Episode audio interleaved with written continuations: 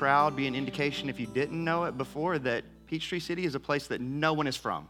And so everyone leaves around the holidays, but it's all good because it's Christmas. Uh, nothing can bring me down this morning. I'm excited. I love Christmas music. I don't know about you guys. Uh, come often and early this December to join in with James and whoever is around him because it will be fantastic. If you haven't been around for a Christmas season with us before, uh, man, it's just such an enjoyable thing to to sing with a room full of people uh, based on the arrangements of some of the songs that we do. And it will be as Jason said, culminated in our Christmas Eve service, and it will be just a, an explosion of Christmas music and other things. So, um, this morning, as you heard this word, even up to this point in the service, a couple times now, this morning marks the beginning of the season of Advent, which might not mean a whole lot. Uh, to you, if you didn't grow up in the church or maybe uh, grew up in a not so liturgical church setting, since the fourth century, um, the church has celebrated the season of Advent.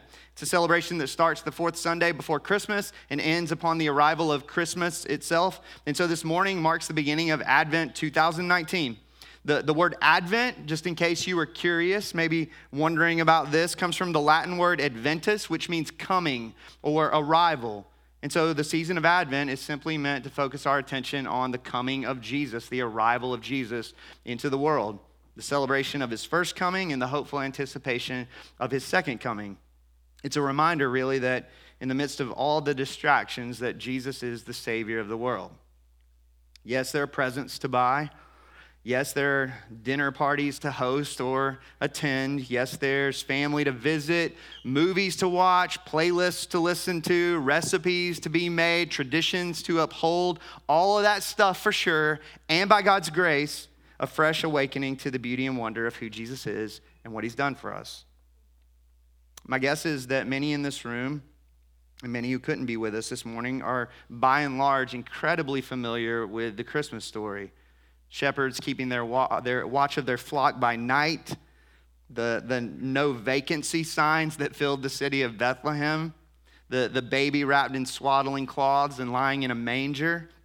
And yet, I would argue that, that there are aspects of the story that are hidden underneath the wrapping, hence the title of this sermon series, that, that show the, the beauty and the wonder uh, of the story for what it is in ways that, that maybe we've never considered.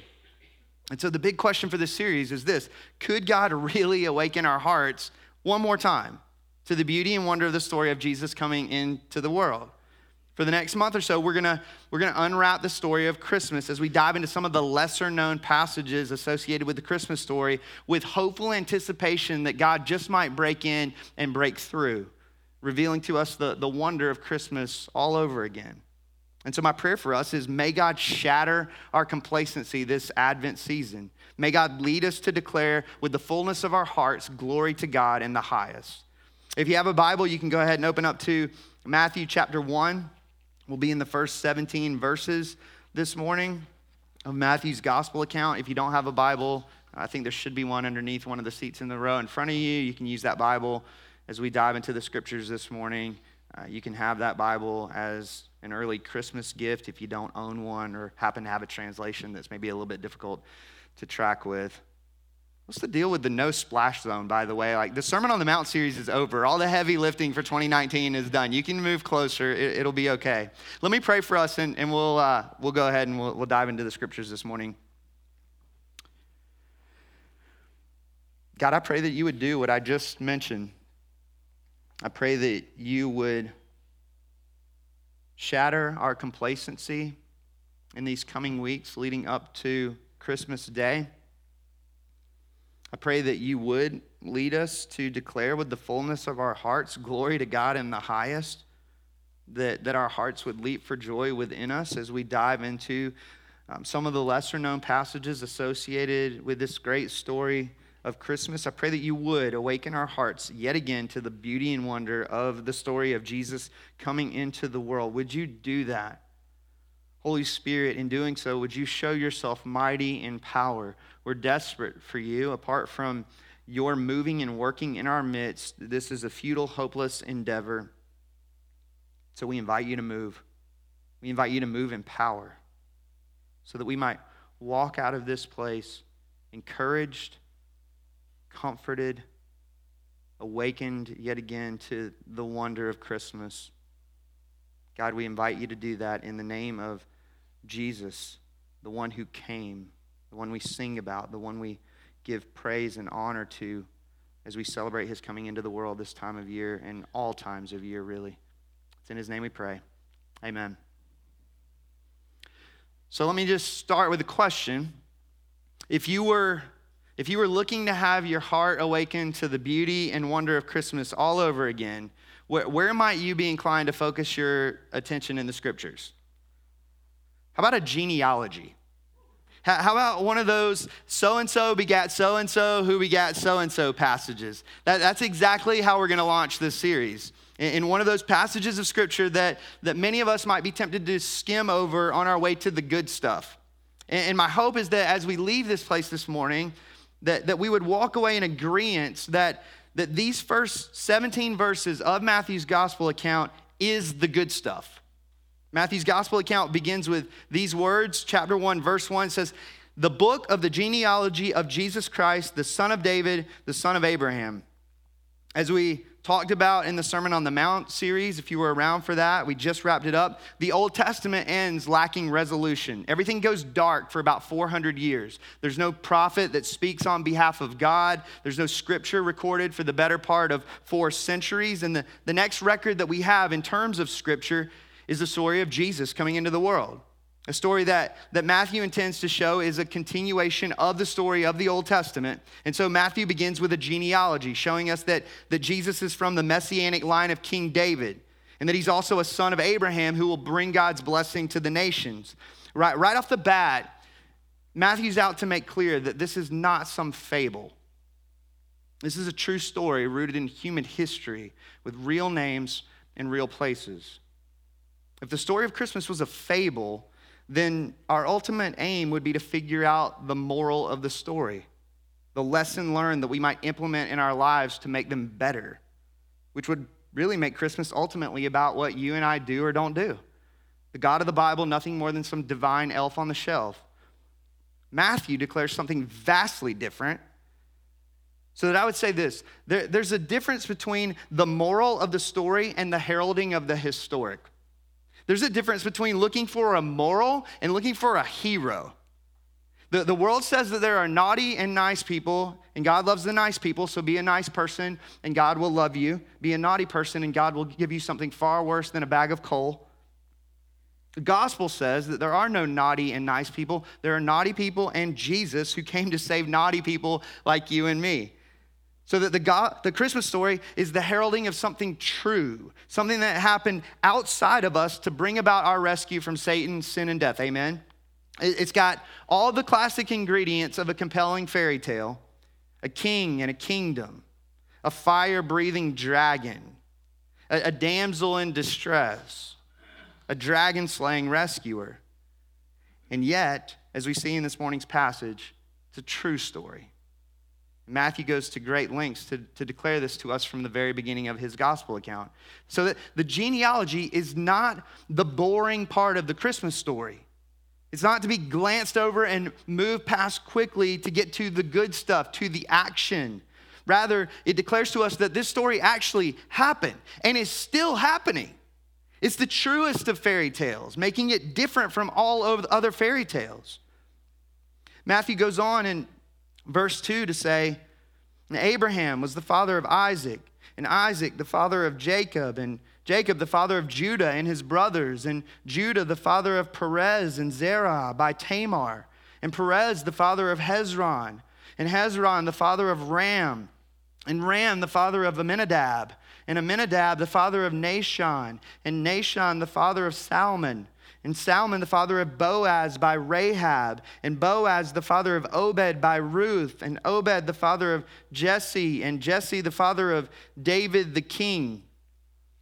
If you ever get asked to read genealogies out loud in a public setting, just quickly and confidently. Those are the two words you want to you want to go with. No one's going to check you on that except for that one person that maybe brought their copy of a Greek New Testament and you don't want to be friends with that person anyway, trust me. So just quickly and confidently.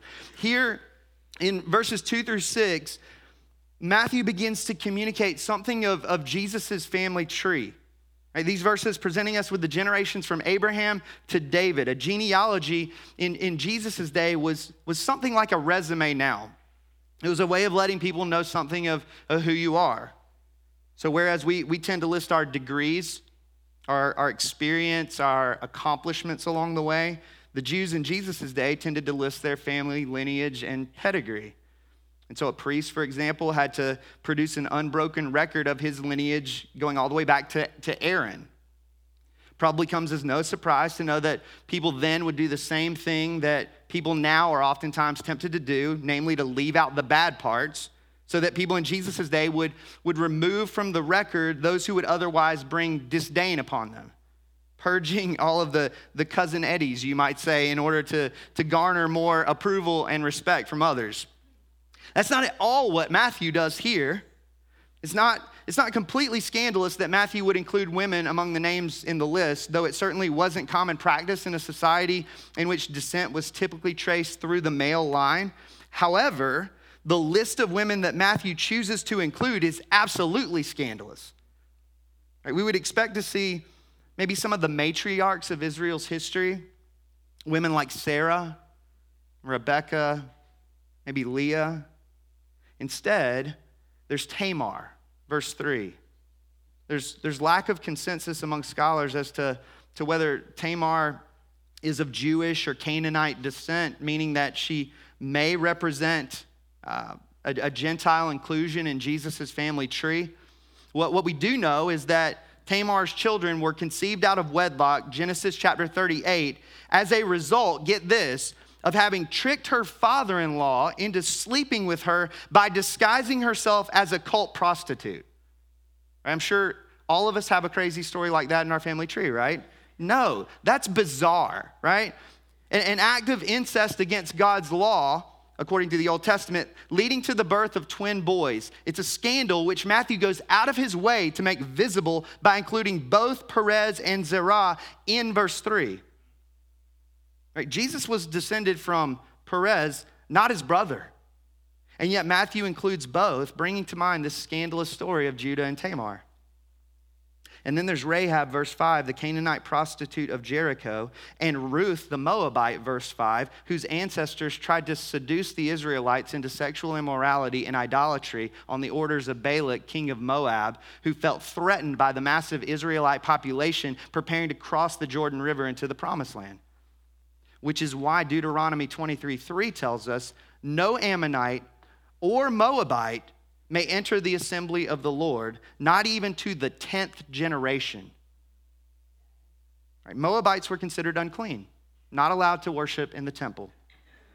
We're only six verses in, and already we're talking about seduction, prostitution, and uncleanness.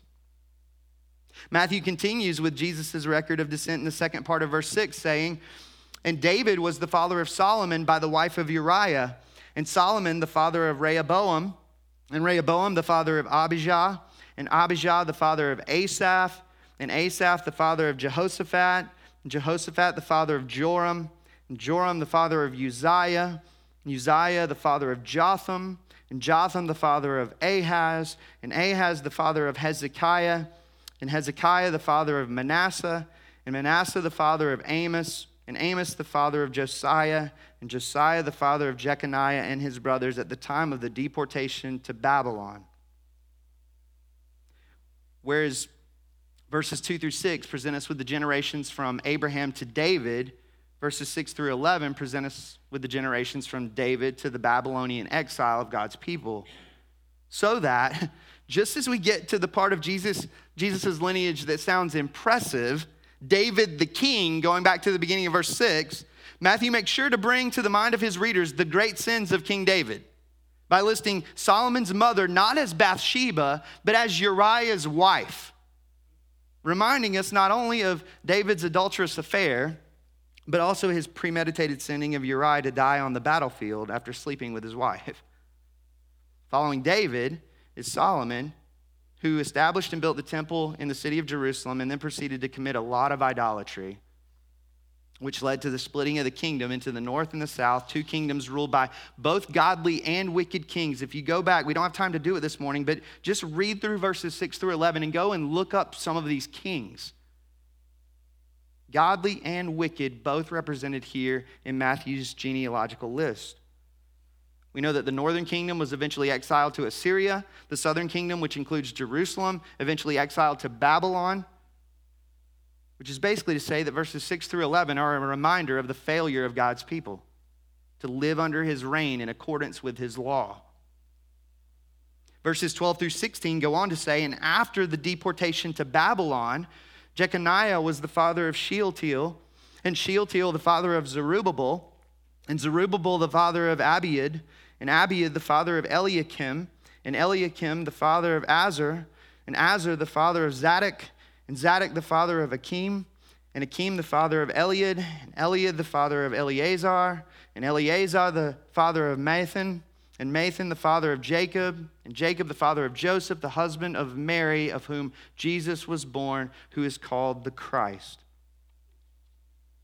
Verses 12 through 16 present us with the generations from the Babylonian exile to the birth of Jesus. Time that was filled with absolute heartache for God's people. Even those who returned to Jerusalem when, when Daniel was an old man experienced a, a great deal of disappointment.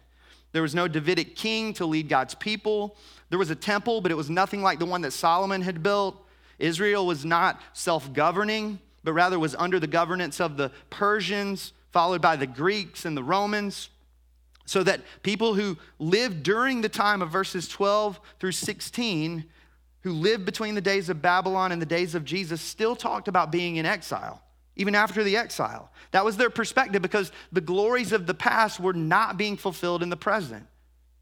Again, you have everything going dark for roughly 400 years. No prophet speaking on behalf of God, no scripture recorded for the better part of four centuries. Does that mean that God had abandoned his promises? As the Apostle Paul would say, by no means. Jesus is the fulfillment of the promise, the very first declaration of it, going back to Genesis 3:15 to our first parents in the garden. Jesus is the fulfillment of the promise to Abraham in Genesis chapter 12, verse 3. Mary says it herself. We'll see this a couple weeks from now in Luke chapter 1, verses 54 and 55. So that this seemingly boring genealogy, it's a booming declaration that God always keeps his promises. Again, the, the Christmas story, it's got all the classic ingredients of a compelling fairy tale king and a kingdom, fire breathing dragon, damsel in distress, dragon slaying rescuer. And yet, it's true. That after all those years of, of fighting not to lose heart, waking up to this fallen, broken world day after day, year after year, generation after generation, and then Jesus, the light entering the darkness of our broken world in the humble trappings, mind you, of a smelly stable surrounded by blue collar field workers, Gentile court magicians, and astrologers. You talk about unclean. More like glory to God in the lowest, right? Matthew goes to great lengths to herald the good news that the grace of God in Jesus Christ is sufficient to cover a multitude of sins. That the gospel is for all people, not just Jews. That the gospel is for sinners which means it's for you and me. In the words of one scholar that I read this week, the grace of God is so pervasive that even the begats of the Bible are dripping with God's mercy. How cool is that? You even see it in what appears to be a, a passing summary statement in verse 17, which says, So all the generations from Abraham to David were 14 generations, and from David to the deportation to Babylon, 14 generations, and from the deportation to Babylon to the Christ, 14 generations. If you really dig deep into the record of descent that, that Matthew presents here in chapter 1, what you find is that he actually skips some generations in establishing his sets of 14. In, in one regard, it's, it's to help with memorization because there, there weren't a lot of published writings in Matthew's day. But, but it's also that he was out to communicate not something simply statistical, but rather redemptive historical. That going back to verse one of this morning's passage, the first two words of Matthew's gospel account in the original Greek are Biblos Genesis, literally, book of Genesis. If you read gospel, uh, the Gospel of John, maybe you've seen that it begins with, in the beginning. In the beginning was the Word, and the Word was with God, and the Word was God. It's a pointing back to the, the story of creation in Genesis chapter 1. Well, Matthew does the very same thing. He begins his gospel account with book of Genesis, taking us back to the, the earliest chapters of the Bible. God's creation of a blissful world made good, man's tragic sin and loss of the garden, God's wondrous promise, Genesis 3:15, to send a rescuer. Or to use the language we've been known to use around here as a church from time to time, creation, fall, redemption. See the same elements in Matthew's genealogical account, believe it or not. You see the forming of a people and establishing them as a great nation from Abraham to David, creation. You see the tragic loss, not of the garden, but of the promised land from David to the exile, fall. And you see a rescuing light shining forth into the hopeless void from the exile to Jesus, redemption. It's all there. Like, Tell me God isn't the greatest storyteller in all of the universe, and I'll tell you you're wrong. And not only is he the greatest storyteller, but also the greatest promise keeper. So that if you're a Christian, the, the takeaway this morning is so very simple.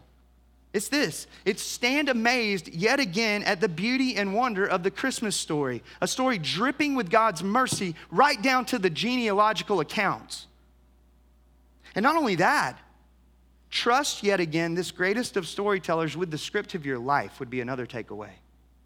That he will bring about the greatest good from the greatest wreckage, because that's what God does. We see it in Christ Jesus himself. And if you come in this morning thinking, man, you don't know what a mess I've made of my life, God couldn't possibly love me. If you read that famous chapter of the Bible that many refer to as the Hall of Faith, Hebrews chapter 11, guess who you find there? Rahab the prostitute. Not on the basis of human merit, not on the basis of intrinsic lovability, not on the basis of moral fiber, but rather on the basis of God's unmerited favor toward sinners. That Hebrews 11 tells us by faith, Rahab assisted God's people in taking over the city of Jericho. She risked her life because she believed God was true to his promise. I mean, isn't it astonishing that a prostitute made the list? From a Christian perspective, the answer is not at all, right? That Rahab would make the list is a declaration of the gospel. Salvation by grace alone, through faith alone, in Jesus Christ alone.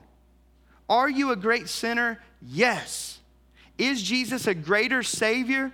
Hallelujah.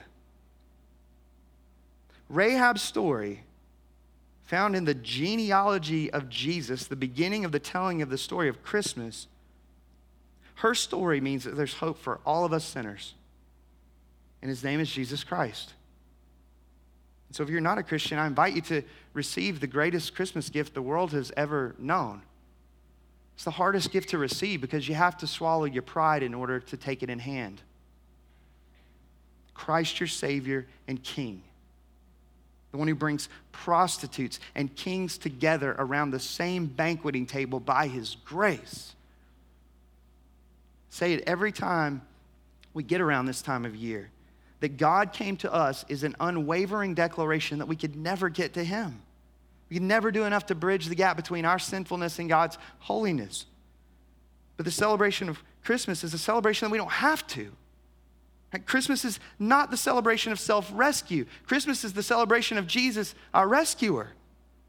She will bear a son, and you shall call his name Jesus, for he will save his people from their sins. He's the one we're going to sing about as we move toward December 25th. And oh, by the way, December 26th and beyond too, because that's the kind of church we are. But particularly this time of year, just invite you as we sing to, to ponder the wonder of, of the fact that because of what Jesus has done in adopting sons and daughters into God's family, that genealogy continues on to today so that your very name would be written if there was a recording of it all. Is that not amazing? If you, if you go back to the Sermon on the Mount series and you have any poverty of spirit whatsoever coming out of that, you would go, I think Rahab should be there before me. Wonder of wonders that I'm there. By God's grace because of who Jesus is and what he's done.